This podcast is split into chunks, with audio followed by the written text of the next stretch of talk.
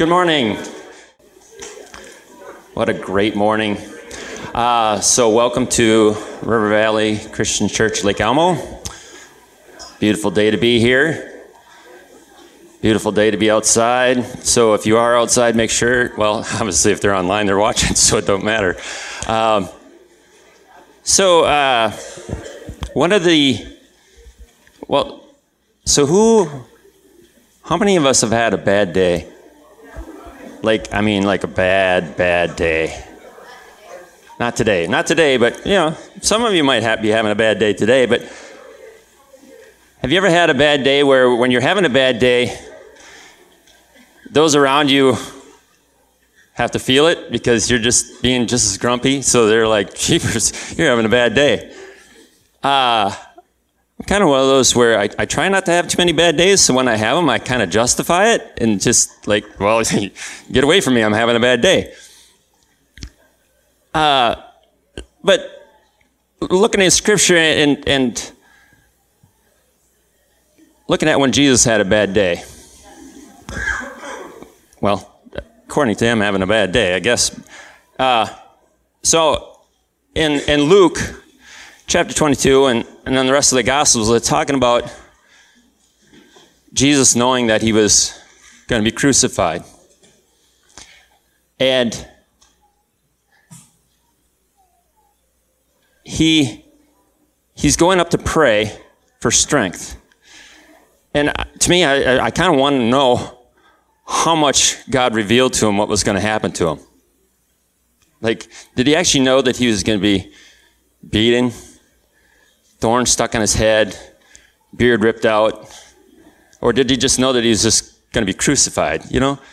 But anyway, so to me, it's like to have that day would be a really, really bad day. But those leading up, I, I would have a bad day. I'd be like, oh, jeepers, it's coming. So he's praying for strength to the point where he prays and, and a ministering angel comes and gives him more strength. But it says that he was sweating blood. So just to let you know, I've never had that bad of a day. and so, what was his reaction during that time? So, if we look at Luke 22, the, cr- the crowd, they're, they're coming to arrest him and take him away. And so, if you look at from Luke 22, from 49, that's where I want to pick up. It says, When those around him saw what was going to happen, they said to him, Lord, shall we strike them with a sword? And one of them struck the servant of the high priest and cut off his right ear. Now, it was interesting because when I knew that I was going to share this, I was looking in the rest of this, the, the Gospels to kind of put this whole story together. And I think it's funny because none of the other Gospels say that he cut off the guy's ear. So to me, I, I look at it that obviously Luke was right next to him to see it happen. The other disciples might have been like, well, you know, they see that they're starting to arrest Jesus and they might be kind of withdrawn, but they want to still help him, but they're like withdrawn. But Jesus answered and said, Oh, I'm sorry, go back to 50. It says, And one of them struck the servant of the high priest and cut off his ear, or his right ear. But Jesus answered and said, Permit even this. And he touched his ear and healed him. And that's the part that's kind of interesting because sometimes when we want to see God move, it's just like you announce it, like, oh man, the guy, just person just got healed. And none of the other gospels, Mark, Luke, or John, or Mark, Matthew, or John, didn't even really see that it happened. Jesus just grabbed the guy's ear and touched him and healed him. So it's like to be that loving that he's not even announcing it. He's just like, hey, dude, sorry. and even though that servant of the high priest was going to come to do that to Jesus, I, I wonder in his heart, he's just like, do we really have to do this to this guy? My life has just changed because of the love of this guy. So, even on our bad days or good days, what has God called us to do? So, I knew I was going to share this a couple weeks ago, but this past Monday I was at the job site, and my boss comes up and he's just like, "Man, I've just been having allergic reactions. It's hard to breathe." He goes, "I can't even really sleep at night." I'm like, "Oh yeah, yeah, that's that's, that's sorry, man, that's that's bad." And so I kind of walk back into the house, and God says, "You were going to share this at church." Don't you love him? I'm like, yeah, I, I do. But it's my boss. like, I don't want to feel like a weirdo. I don't want to be like, oh, not that guy on the job site. but God said, just go pray for him. So I walk up to Ben and I said, hey, I'd like to pray for you. He's like, what? I said, I'd like to pray for you. He goes, uh, oh, okay. So prayed for him. Just, just, Lord, just love on him, heal him, set him free. Let him know that you just adore him and that you, you, you want to spend eternity with him. Left it at that. the rest of the day, I'm kind of like, eh. Hopefully things are happening because I don't want to be like, eh, not that guy. So the whole day goes, and I didn't even ask him anymore what happened. And later that night, Megan and I are out on, on a canoe fishing. And all of a sudden, I get a text from him. He's like, Paul, thanks for praying for me. It's been good all day. He says, I haven't even had issues. And so I said, hey, that's awesome. I said, you know, just text him back, hey, I, am praying for complete healing. And I said, man, I just love you, brother. Next day, he's, he messages and he goes, ah, I can't come to the job site. It's, it's stuffy again. but the seed's planted. And so we just realized like God is going to keep chasing after him and keep chasing after him and keep chasing after him. So just want to challenge you guys good days or bad days. When God's telling you to just love on somebody, He's going to show up. he's not going to tell you something like that and not show up. So let's, let's rise and get ready for worship. Jesus, you are amazing. Even on your worst day, knowing that that was going to happen, just the love that you had and still have for each and every one of us. To the point where you're just willing to just not even make a big deal about it. You just want to just heal and set people free. So, Father, we come to you with open hearts and open minds. Reveal your goodness even more to us. Have to share it with those around us because you are that good. So let's just worship you, Jesus, because you have set such an awesome example of your goodness here on this earth. In Jesus' name, amen. Amen. Amen. Let's praise him. Let's praise him. Hallelujah. Hallelujah. We praise you, Lord. We praise you, Lord. You are worthy to be praised. You are worthy to be your name to be lifted up.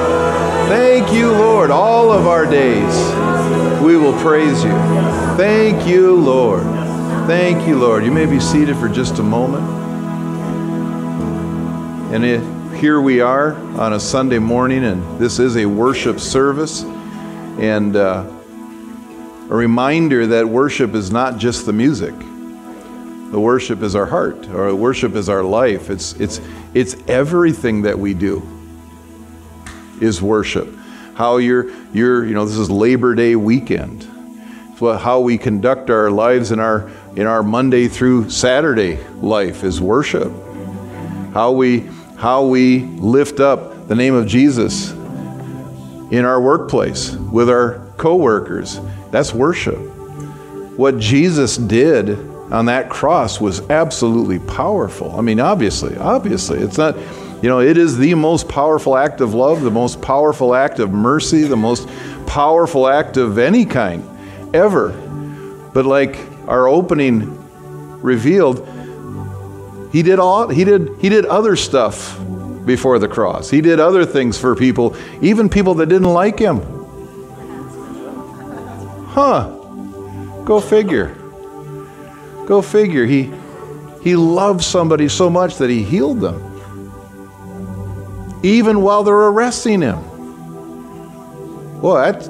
I'm not there yet. Or hopefully I would be in the moment, but just being honest. But everything that's been said so far this morning, everything that's been sung about this morning, has been about that, that act of mercy of Him dying on the cross. And he, he, how much did Jesus know? You know, how much Paul shared that? How much did Jesus know going in? I think he knew a lot. How did, how did he know? Because he read the word, and the word was pretty explicit what was about to happen.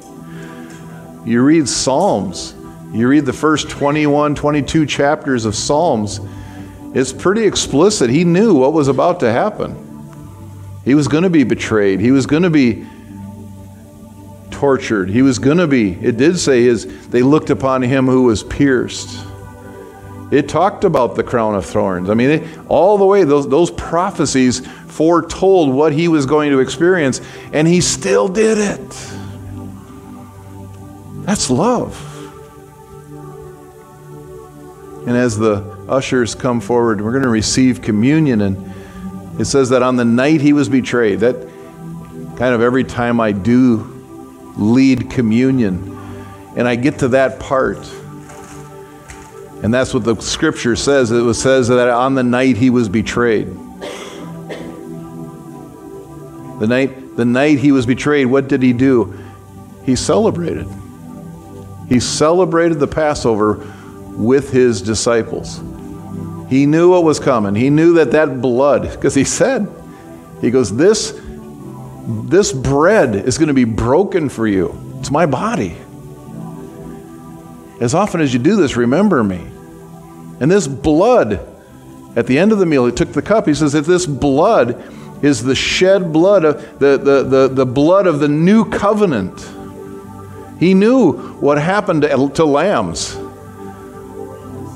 He knew what was about to happen. They were going to be pierced, they were going to be bled out. Not trying to be too graphic for the little ones. But they were to die completely.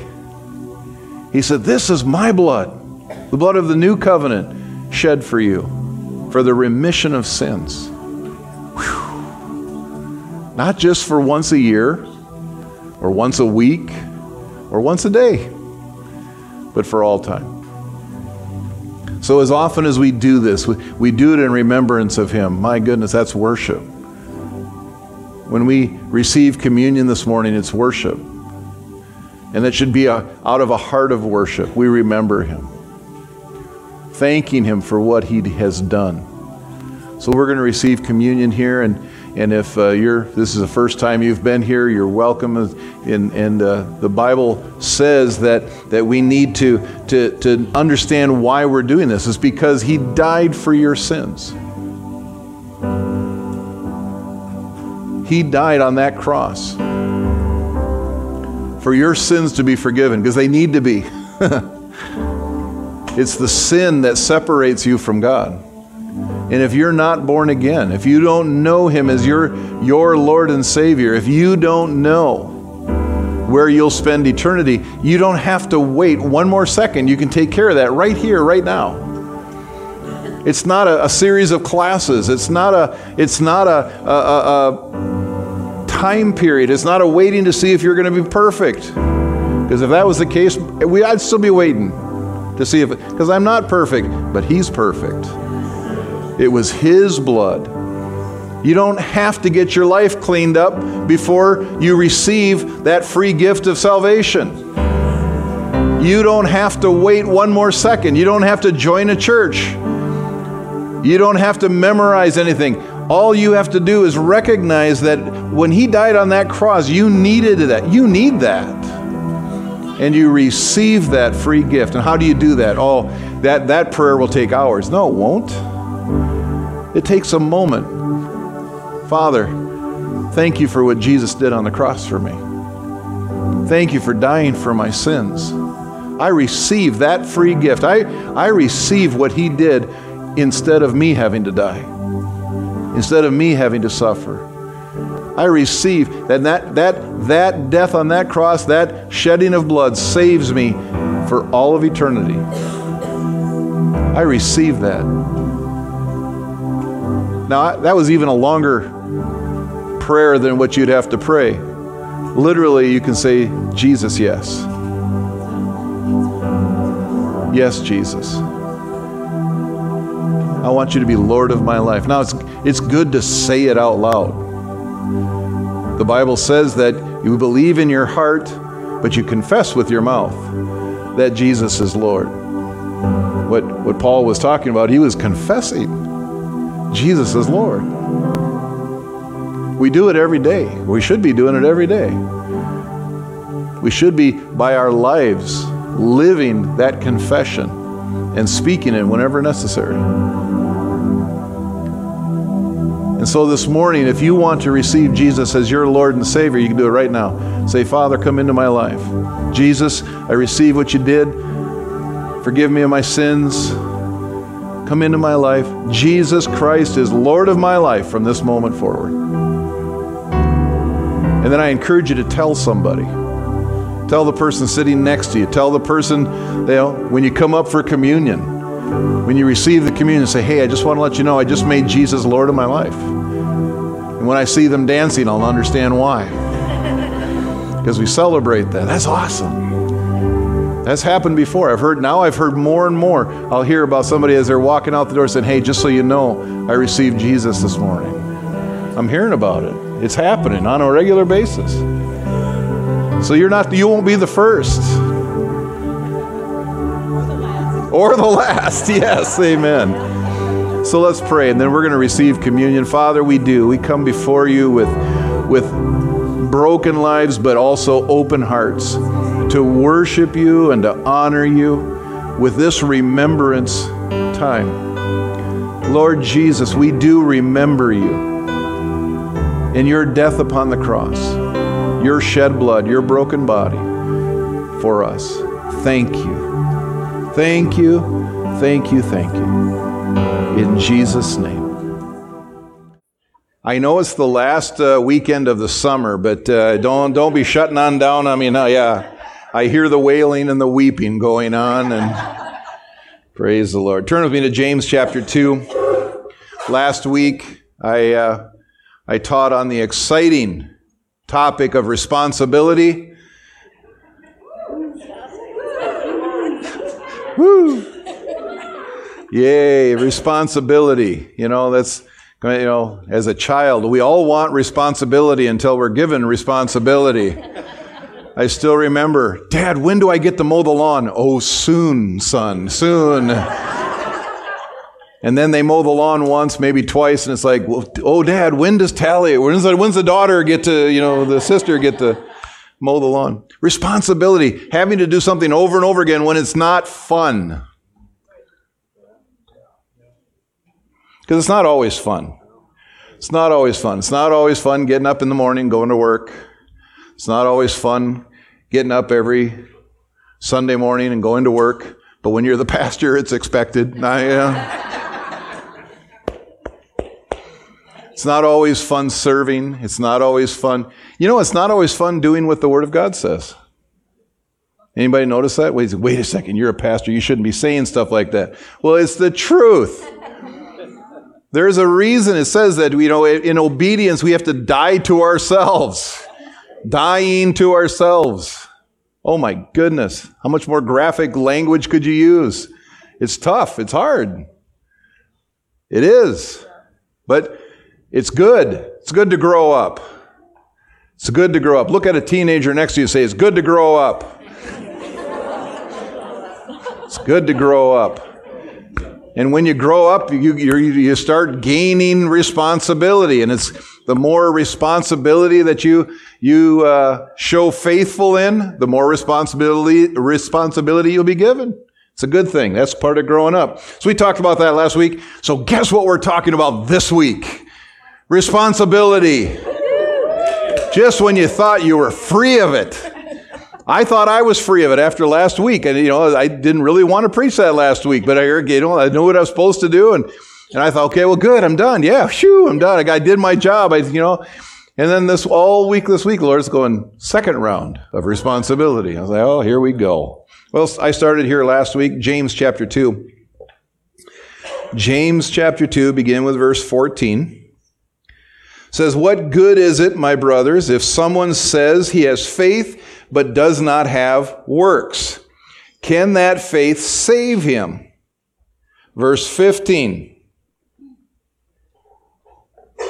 Verse 15 If a brother or sister is poorly clothed and lacking in daily food, and one of you says to them, Go in peace, be warm and filled, without giving them the things, they, that, things needed for the body, what good is that? So also faith by itself, if it does not have works, is dead.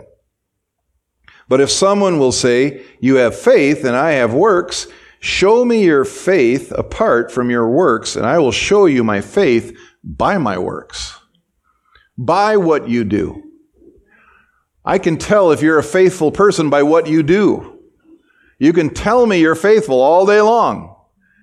But if you don't do what you say you're going to do, it's worthless. It's, it's about acting upon it. It's about doing it. Last week we talked about being a part of what's going on in the church, and I talked about how you know there's there's oh, there's we have we have openings now. We have openings. We have we have opportunities for people to serve. We need more people to serve. Why? Because 22 people just left. Not because we had a church split. If you're new, we didn't have a church split. We sent them out on purpose. They started a new church. Praise God. That's awesome. We do that. We send people out on purpose. So now people say, well, what if we, what if we send everybody out? Glory! But I know, I know, I know the law of, of sowing and reaping. If you sow, you will 60, 30, 60, 100 fold. We keep sending people out, God will keep sending us people. More people to train up and then send out. More. That's what the whole thing was about. Remember, back in Acts, it wasn't about them, about them staying in Jerusalem. It says when the, when the persecution came, they scattered and they preached the word everywhere that they went. It's about go. Go into all the world and preach the gospel. Go. Anytime you start staying because you don't want to go, that's not faithfulness. That's not responsibility. Go. Go where He leads you to go. And, and going can be here and doing short term things. Absolutely. And we need people to, to be here. But it's good to go. All right, so I talked about being involved. You know, I see, I, I've seen some new people behind cameras and some new people behind different parts. We, we still need a bass player. Did you notice we didn't have a bass player this morning? We didn't, did we? I wasn't, I just wasn't paying attention. I, I okay. Because I know one of the bass players was playing the drums, and the other bass players run back running cameras and running running the live feed. So I, I okay, so I thought it was pretty safe there. We need we need a bass player. And last week we we we you know saw two people raise their hands, and now both of them are not here this week. So I, I don't know what that's supposed to mean. We need more drummers, more drummers, more drummers.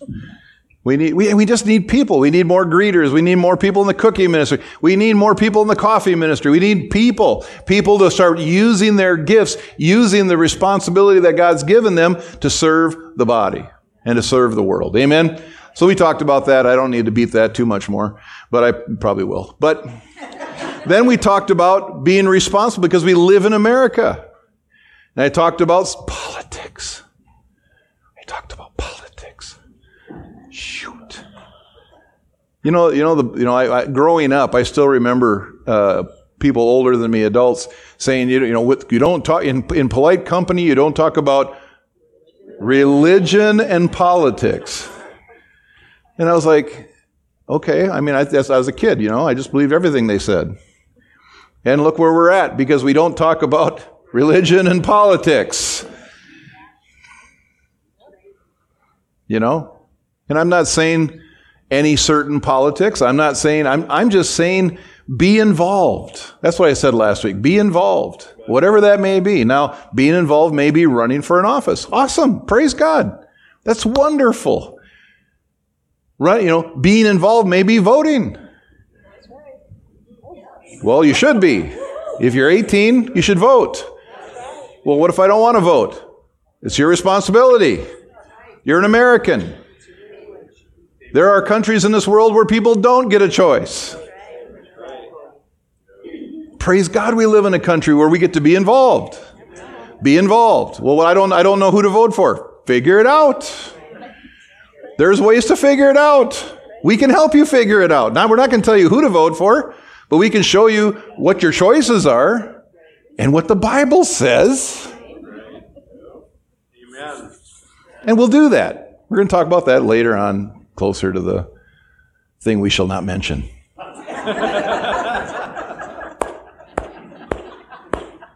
the election.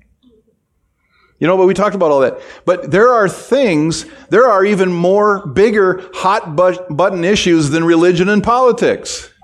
You know, there is something coming up very soon. Very, very it's, it's, it's upon us. That is, that is, it's, it's so divisive. It's so, uh, it, it rips, literally can rip families apart. Football season is close. It is near us. And I know there are families that are divided right down the middle. Green versus purple. Purple, royal. Yeah, yeah, well, shh. I don't want to lose our tax exemption out of backing one team or another, you know? I mean, that was a joke. That was totally a joke. But you know, sports, sports can be divisive. It can be divisive. And it can be so divisive that people get rabid about it. Now relax. You, you have to, if you don't know me, if, you, if this is the first time you've been here or first time you've watched, I, I'm not talking about sports. I am talking about sports, but it's an analogy. because I don't care about sports. Some people really care about sports. I mean, they really care about sports. And there are people that their team is the best team ever. The best team. And then there are the other ones who are wrong. now, we live in a border town and we have churches on both sides of the river. So we have, to, we have this constant tension between us, in, within our churches, between purple and green. And then every once in a while, you have somebody who's sprinkled in that's bears. the Bears. Any, any Bears fans? I know you're not going to want to admit it, but no Bears? Oh, hallelujah. Oh, we do have, oh, that's right. I forgot about you, yeah. She's a Bears fan. But we finally got rid of our, our uh, Patriots fan. You know, we get. But we miss him. If he's watching this morning, we love you so much. We miss you. You know, come on back. We, will love you anyway. We we're, we're told to love you anyway. So, you know. You know, and we joke about it. I totally joke about it because it, it, it doesn't really matter. I mean, I, you know, but there are people that hate the other team so much. They can't, they can't bring themselves to say anything nice about them. Ever. I mean, man, I knew people growing up. I mean, it was like, I'm this fan, and you know, those guys are wrong, and they're idiots, and they're many other words which I can't say in church. I mean, it's a big deal over a game. But that same thing can happen in politics.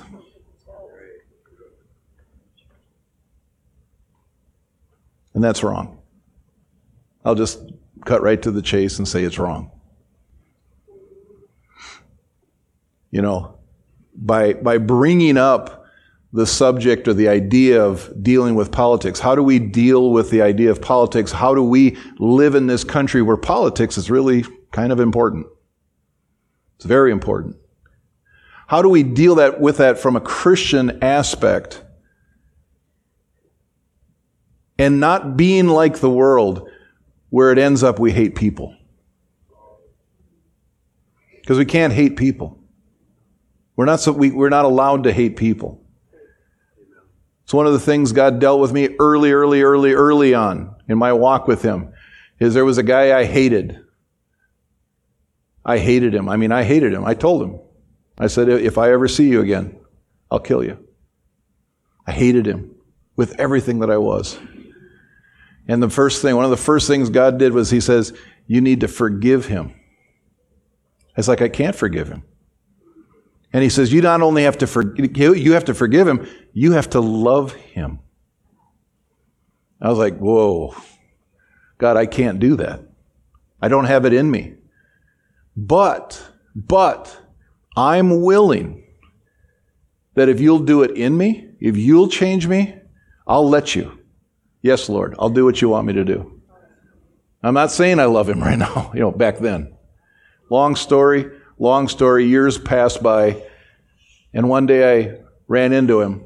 I saw him, and I and I and out of me came love. It was powerful. I, I was like, what in the world? That's the power of God. That He can turn hate into love. And we're called to love. We're called to love no matter what the other person is like or not like. We're called to love no matter whether they agree with you or disagree with you. We're called to love no matter what. Boy, I'm going to push some buttons today, and, and please, please take it from the heart that I'm saying it. We need to love no matter what party somebody is from. We need to love no matter what someone sees as their orientation.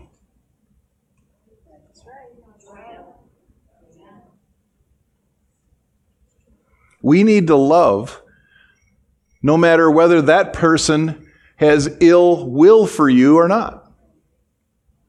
We're called to love. Plain and simple. That doesn't mean we agree with ideology. It doesn't mean we agree with how they do things. It, it doesn't mean we agree with their sin. We don't agree with their sin. I don't agree with my sin. I definitely don't agree with your sin. but I do, I am required to love that person. So then, how do we deal with that? How do we deal with that? Turn with me to 1 Timothy. Because we have to put it into action. If we just say it without doing it, then it's just words. It doesn't mean anything. We have to be a part. So as we enter this next season, whether it be sports, which that's not what I'm talking about, or whether it's the holiday season, Thanksgiving and Christmas, when you're going to get involved with your relatives. Many of them, which just send you right over the edge. or whether it's politics. Because by golly, we're right. We are right. We're so right. We have the, we have, I have proof that we're right. I know I'm right. And, and anybody who doesn't, who disagrees with me is wrong and anti good. Oh, I never sent it. Oh, shoot. I, I found a meme that I was going to put up on the screen when talking about politics. And it says, you know, you know, what your candidate looks like to you, and it shows Obi-Wan Kenobi standing there so wise and, you know, and then what their candidate looks like to you, and it shows the evil emperor, you know, shooting fireworks out of, and then the third one was what they really are, and it shows Jar Jar Binks. See? It's what they all are, okay? Not all. I mean, not all. I mean, you know. I wanted to, I shoot, I forgot to send it to you guys.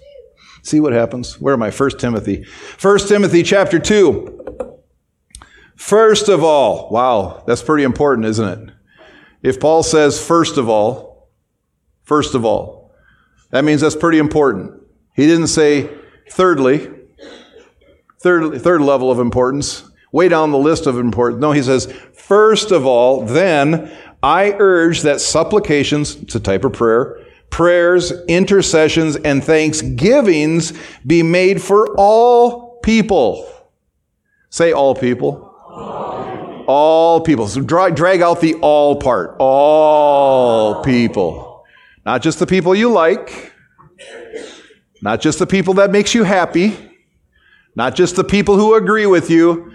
Make supplications, prayers, intercessions, and, oh my goodness, thanksgivings.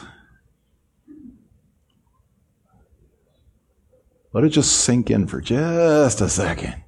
Because we're going to do something at the end of my sermon where you're going to be going, oh my gosh.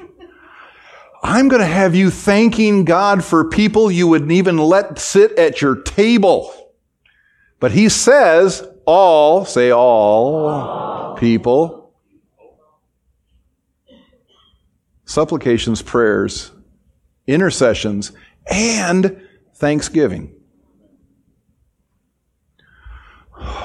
This is going to be a tough sermon. I'm so sorry. Not really. Uh, verse 2 For kings and all, oh, for kings, for kings, people in power, people in authority, for kings and all who are in high positions, that we may lead a peaceful and quiet life, godly and dignified in every way. This is good and it is pleasing in the sight of God our Father, or God our Savior, who desires all, say all, all, people to be saved and to come to the knowledge of the truth.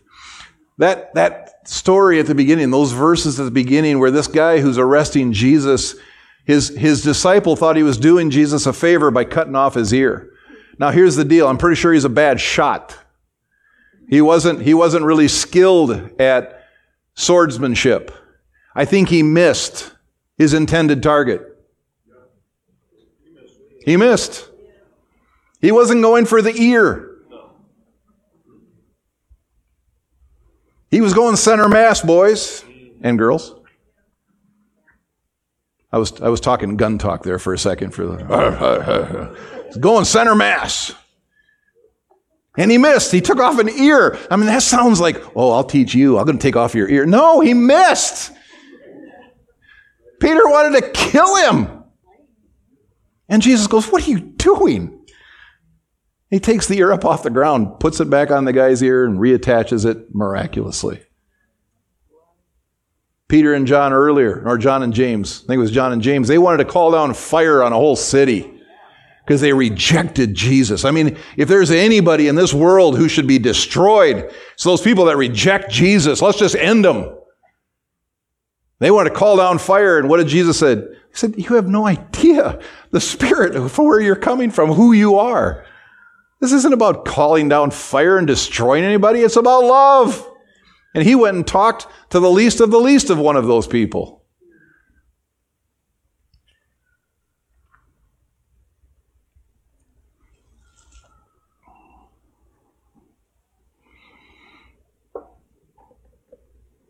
This is good and it is pleasing in the sight of God our Savior, who desires all people to be saved and to come to the knowledge of the truth. We're supposed to pray for all people. Now, I don't want to have, I don't want a single person to raise your hand. Not one of you, because you're not going to be able to. But I don't want you to. Don't raise your hand. But how many of you enjoy praying for the leader of the opposite party? How many, how many enjoy praying for and blessing your enemy. That's hard stuff. How, how many of you enjoy praying for that uncle on your mother's side who is so annoying and horrible and vile and mean and a heathen and his breath smells? How many of you enjoy praying? Well, God wants you to. And He wants you to actually thank Him for Him. I told you we're going to do something that's going to be it's going to be hard for some people. We're going to do something in the service. We're going to I'm going to say some things that might go completely crossways. But we have to. We have to. We have to. We must. Why? Because number one, we're told to. it's a responsibility. He didn't say if you get around to it, if you, if you want to. I mean, if you really want to go deep, pray for those who are in authority. Pray for the kings. Pray for, you know, you know the king that Paul was talking about? You know who the, who the king was talking, who, which king he was talking about? Caesar. The one who's persecuting the church actively.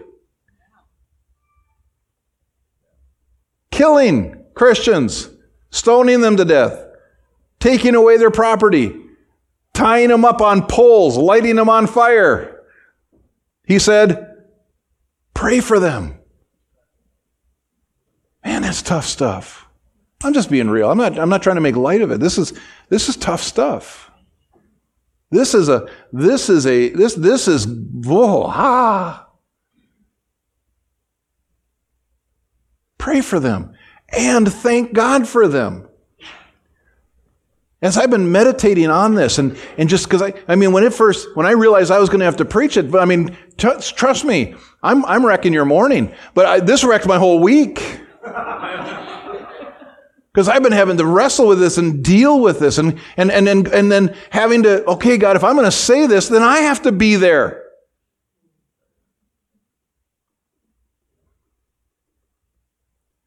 And as I'm meditating on this, all of a sudden, I, I don't know, I mean, I, I, I believe it was God because I, I wouldn't think like this. I just had this, all of a sudden, I had this knowledge. I just understood something. If every Christian, if every Christian in America if every, think about this, if every Christian in America truly prayed for our leaders,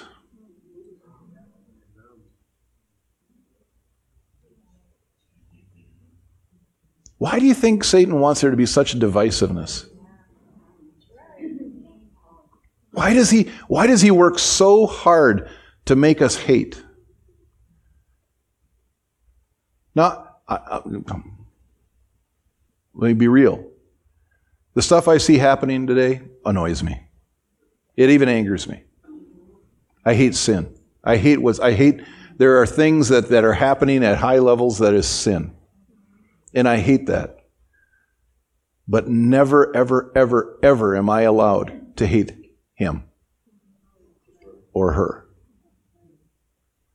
They're deceived. They're walking in darkness. They don't have light inside of them. They don't know Jesus. Or they, they think they know Jesus and they don't know Jesus. They can't know Jesus and live that way.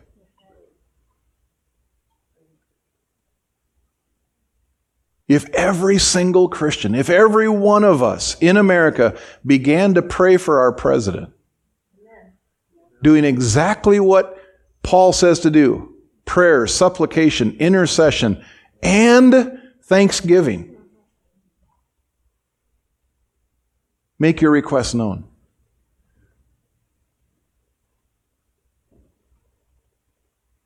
What kind of impact would that have on our country?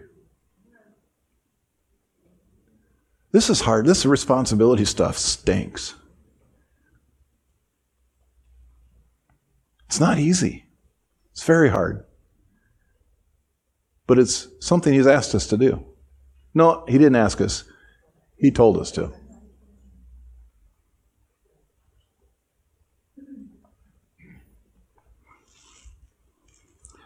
One last set of verses, please. Matthew chapter 5. I mean, Paul can say anything, right? He's just Paul. Paul can say anything. So let's, let's go right to Jesus' words. Because he makes it even harder.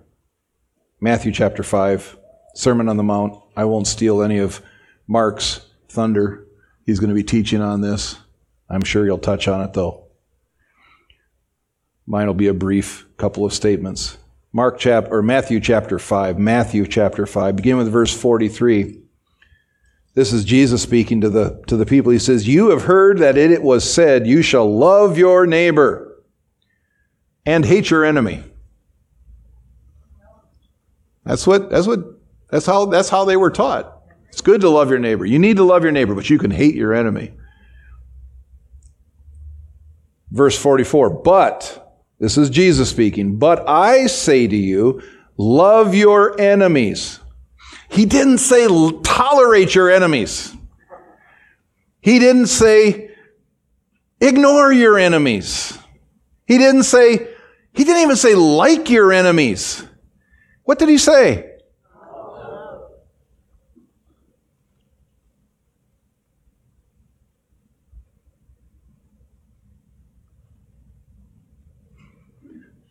and pray for those who persecute you.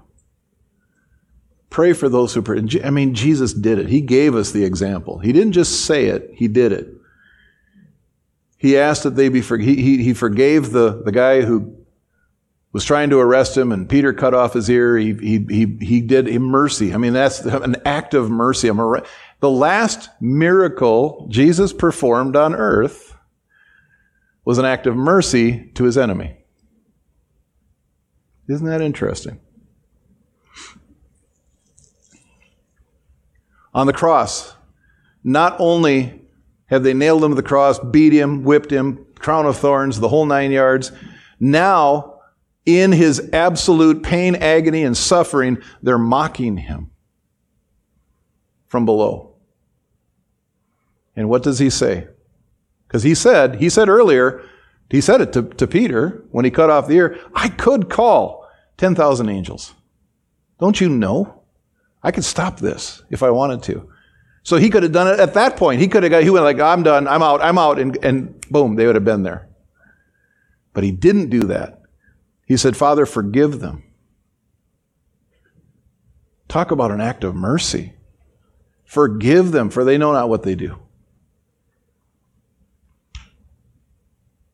He not only says it here, he lived it. But I say to you, love your enemies and pray for those who persecute, persecute you. Verse 45, so that you may be sons of your Father who is in heaven. For he makes his sun rise on the evil and on the good, and sends rain on the just and on the unjust. For if you love those who love you, what reward do you have? Do not even tax collectors do the same? And if you greet only your brothers, what more are you doing than others? Do not even the Gentiles do the same? You therefore must be perfect. Perfect. Perfect. As your heavenly Father is perfect. Perfect there doesn't mean never, never, what it means is mature. You need to grow up. It's time to grow up, church. It's time to grow up and to walk in love and to do this right. There is more power in love than there is in hate. There are more miracles. There's more miracles in love than there is in hate. You want to see a miracle? Then the body of Christ across this country, across this nation, needs to stand up and pray for our president. Pray for our vice president. Pray for Congress. Pray. And, and now, I, I, I'm me. And when I say pray for them, I don't go, oh Lord, get them. get them, God. Get them. Take care of them. Show them wrong. Show them that they're wrong. I mean, I, I, that's the way I want to pray as a, as a human being. Once again, early on in my, my walk with the Lord, way back, way, way, way back. This was, this was 35 years ago, and I rededicated my life to the Lord 36 years ago. I still remember driving to work one morning, working at the hot dog factory, glamour, glamour, glamour, working at the hot dog factory. I was driving to work, and I, as I'm driving, I'm, lis- I'm listening to the news, and the news was this Christian organization was praying against the Supreme Court of California, because they had just passed a, an opening up of, of abortion even more. This is 35. They had opened up even more. And this Christian organization went nationwide saying, We're praying for the deaths of those Supreme Court justices. And as soon as I heard it, my just I had the same reaction as you did. My heart just I just ached. I was like, my God, that's not that's not that's not the body of Christ. That's not Jesus. That's not who we are. That's not of the spirit that we are. We have a responsibility that's so much higher than sidelines of a football game or the sidelines of a Congress room or the sidelines of anything. Because this, you know, this, this translates over into everything. It translates over into your in laws or your neighbors or your coworkers or whoever. It translates. Man, pray for those people. If they, if they annoy you, now I'm going to make a turn here. I'm going to make a turn real quick. Because I needed to get, we needed to see how bad the, the, the I'm going to make a turn real quick. I figured out how to pray for people to change that it blesses them. You want to get somebody? I mean, God told me this a long time ago. You, that person who's really annoying, you want to get them? Pray that they get saved. I mean, you want to get somebody? I mean, you want to just mm, pray mercy upon them, that God will be good to them and bless them with salvation. Oh. You know, we, we like, you know, uh, early on, I, I used to like that verse that says, you know, pour heaping coals of fire on them, you know. That's the way I would read it. That's how I would say it. But you know, that was actually a blessing. That was actually a blessing. It was hard to start fires back then. They didn't have butane lighters. They didn't have, it was hard to get things burning. So if you wanted to bless your neighbor, if their fire went out, the best way to bless them is go pour hot, hot coals on their fire. And it would start their fire. So what Jesus was saying was not cursing them pour, you know, pour hot coals, burning coals on them. What he was saying was, you want to bless your, your enemy? Go start his fire for him so that he's warm tonight, so that he can cook his food, so that he has light in the darkness. Isn't that beautiful? That he has security and warmth.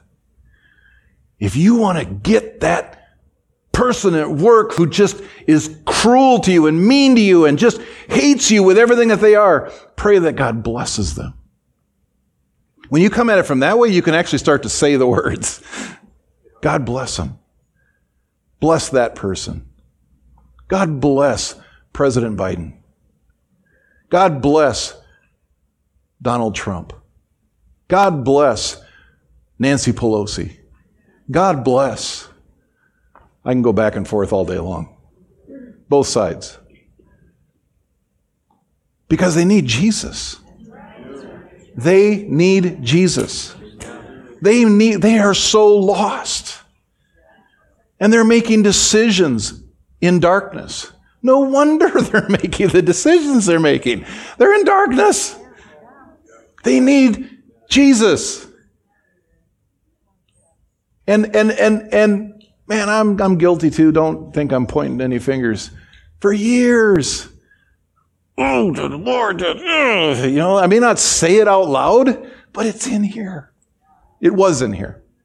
It was in here. It's, it's working its way out. I just want to be honest. It's, I'm getting there. You know, I'm getting, it's easier. I could actually stand up here and say what I just said. God bless those people with salvation. God bless them with light. God bless them with a taste of your spirit. God bless, Lord, bless these people.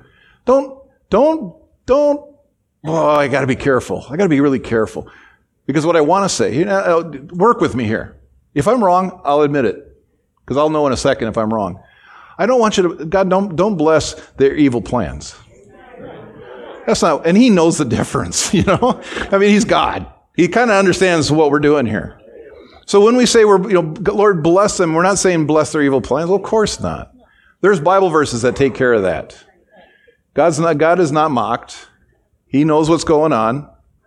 And in, and in some ways, in some ways, I'm, I'm actually thinking what's going on. Do you know? Oh, how much time do we got? We got time. Okay. Do you, do you ever wonder why Pharaoh, the whole thing with Pharaoh in Egypt, why it took so long and why God kept doing what he did? He wanted to make it so evident that he was God and that what Pharaoh was doing was going to be punished for enslaving his people and being cruel to his people. And he wanted to make it so clear that throughout history we would always understand Pharaoh was wrong, God is good. I watch what's happening on the news. I'll just say on the news. Because it doesn't matter whether, whether it's whether it's Washington or Stanton County. Stanton County or Stanton Township. That's where I live. Stanton, and they're good people. If you're watching, and they're, you're good people. But it doesn't matter how big or how small we're talking about. The, the evil that's going on in this world right now. We're not, we're not, God's not, I think, I believe that He's allowing them to make it so public how evil it is. I mean, even from what I'm hearing, from what I'm understanding, is that even people who used to agree with them don't necessarily agree with them anymore. It's like, okay, that's wrong. That's wrong. God can deal with them. My Facebook post isn't going to solve Washington. Sometimes it just comes out of me. For anybody who's been on my Facebook, I'm, i just I, this week I kind of lost it. I apologize. I repent publicly, but I'm not taking it down. Okay.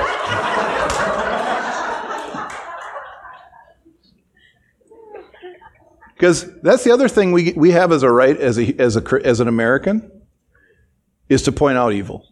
That's evil. Now, I don't have the right to tell, say that that person is lost forever and that God, that God hates them. That's wrong. But I can say that's evil, and I, I, I'm, I stand to say that that's evil. I mean, man, there's, there's a lot of, a lot of people in Germany wish they had said, those camps are evil. There's a lot of people who wish they'd been on the right side of history and, and at least said something. That's evil. But you know, God needed people to pray for Hitler.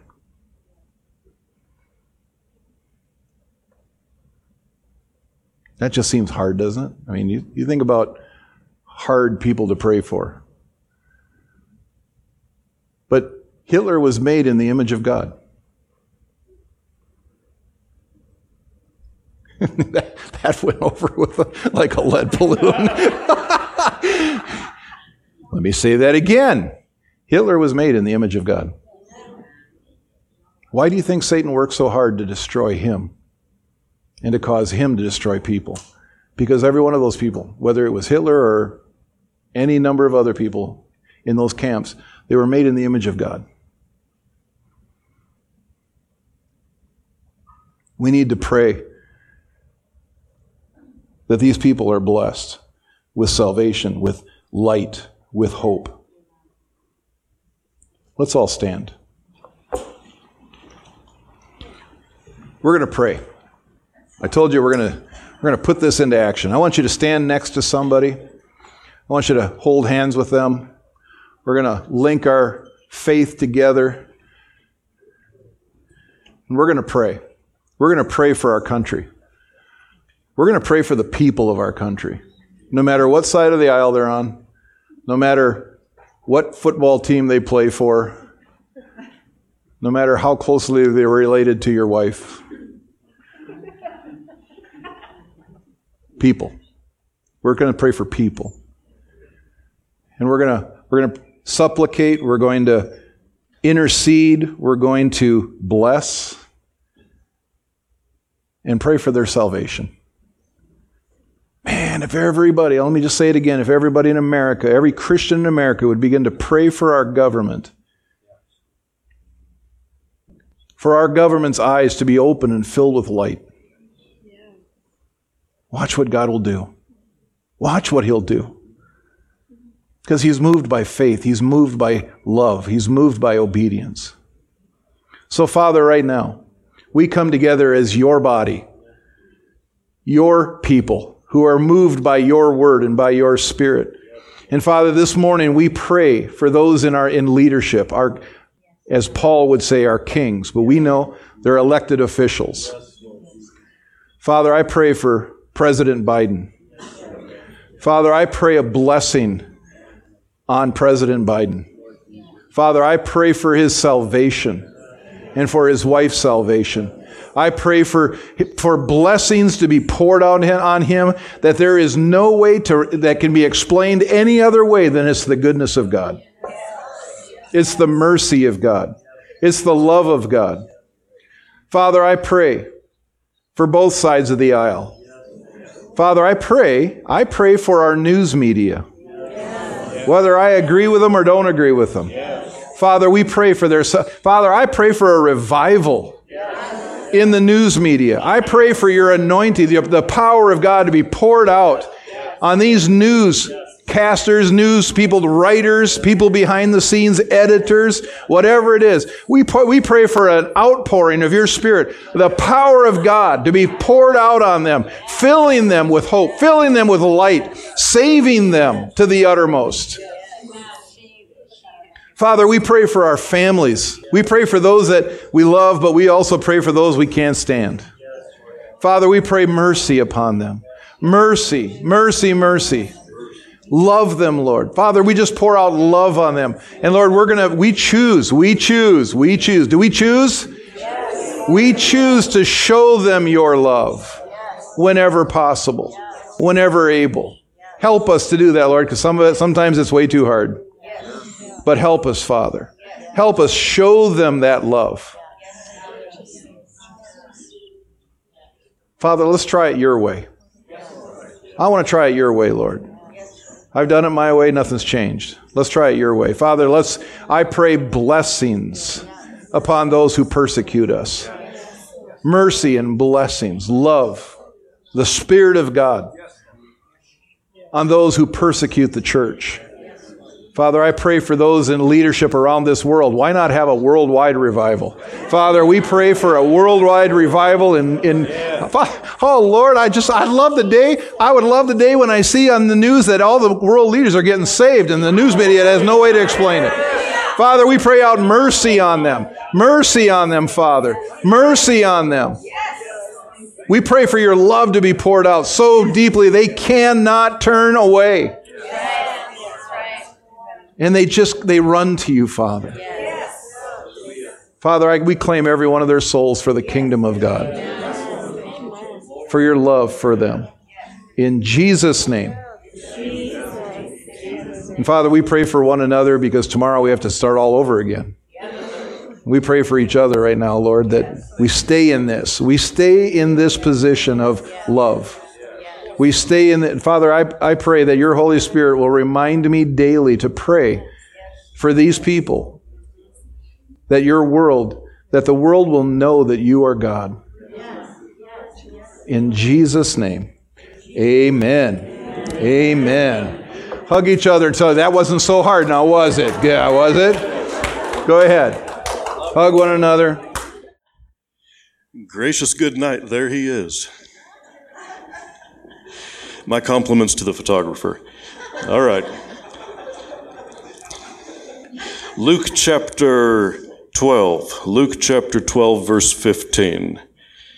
Um, I, I, don't, I don't have that much time here. Um, it's the story of the, of the rich fool, which was a favorite Bible story of mine. And, um, you know, his, his ground produced. He wound up with uh, great abundance. He said, I'm going to build bigger barns, keep on storing up, storing up, storing up everything that I have, and I can take it easy, eat, drink, and be merry. But God said to him, Thou fool, this night thy soul shall be required of thee. Then whose shall those things be that thou hast provided? Verse 21 So is he that lays up treasure for himself and is not rich toward God. I was going to give a shout out to Auntie Joy and Uncle Jim. They've been keeping my kids up at the lake at the cabin this this weekend. So good morning to you. Um, Yeah, so this guy was all into it for himself. He's bringing everything in, everything in, and it was all about him. And Jesus says, So is he that lays up treasure for himself and is not rich toward God. Now, here's the right way to do it.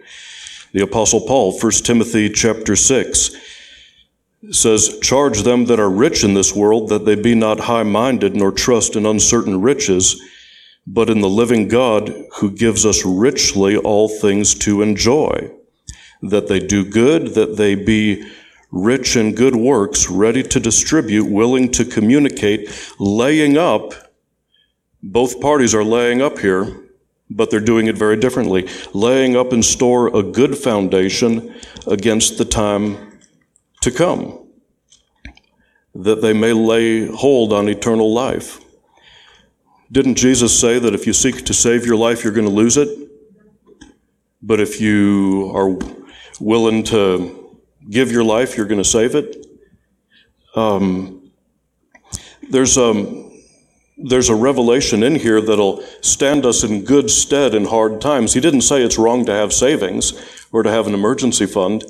Uh, and, and God's not against us having, having wealth or having material things. What He's against is covetousness. Check the, check the Ten Commandments. Thou shalt not covet. And um, people can covet and be totally broke. So, uh, with God, it's all about our heart. Okay? We can have savings, but to uh, stay um, on the right side of spiritual law, generosity and giving will always put us in a good, good place for God to be able to bring, um, bring increase into our life.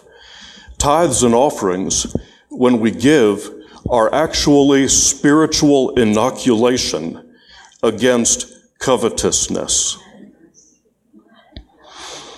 And it, it keeps our heart in the right place. And here's why. Chapter 12, verse 34, Jesus says, For where your treasure is, there will your heart be also. Okay? Treasure, material things are very, very superficial. They're on the surface. They're what people can see. But what God really wants is our heart. And uh, so if I can take my treasure and put it in the kingdom of God, putting Him first, uh, then that's, that's where that guarantees that my heart is, is going to be with God. Jesus said, Where your treasure is, there will your heart be also. I put my treasure with God, then my heart is with God. So that with me, God's things come first. And if I start to uh, uh, get off the path a little bit with that, then I know how to correct that as well. Just make sure I'm putting him first, putting him first with my with with my money, which is the least with which we have to be faithful. Then there's church attendance. There's um, so many other things, but but that's, that's where we want our heart to be. That's where God wants our heart to be. That will stand us in good stead against the time to come. So let's pray over the offering. Thank you, Father, that we can all gather together to hear your word, to appreciate, and, and we appreciate the, your, your truth and uh, the things that you've given us today. And we do want your things to be first with us, and so we choose to give um, cheerfully and generously. Um, in Jesus' name, bless everyone that participates. Amen.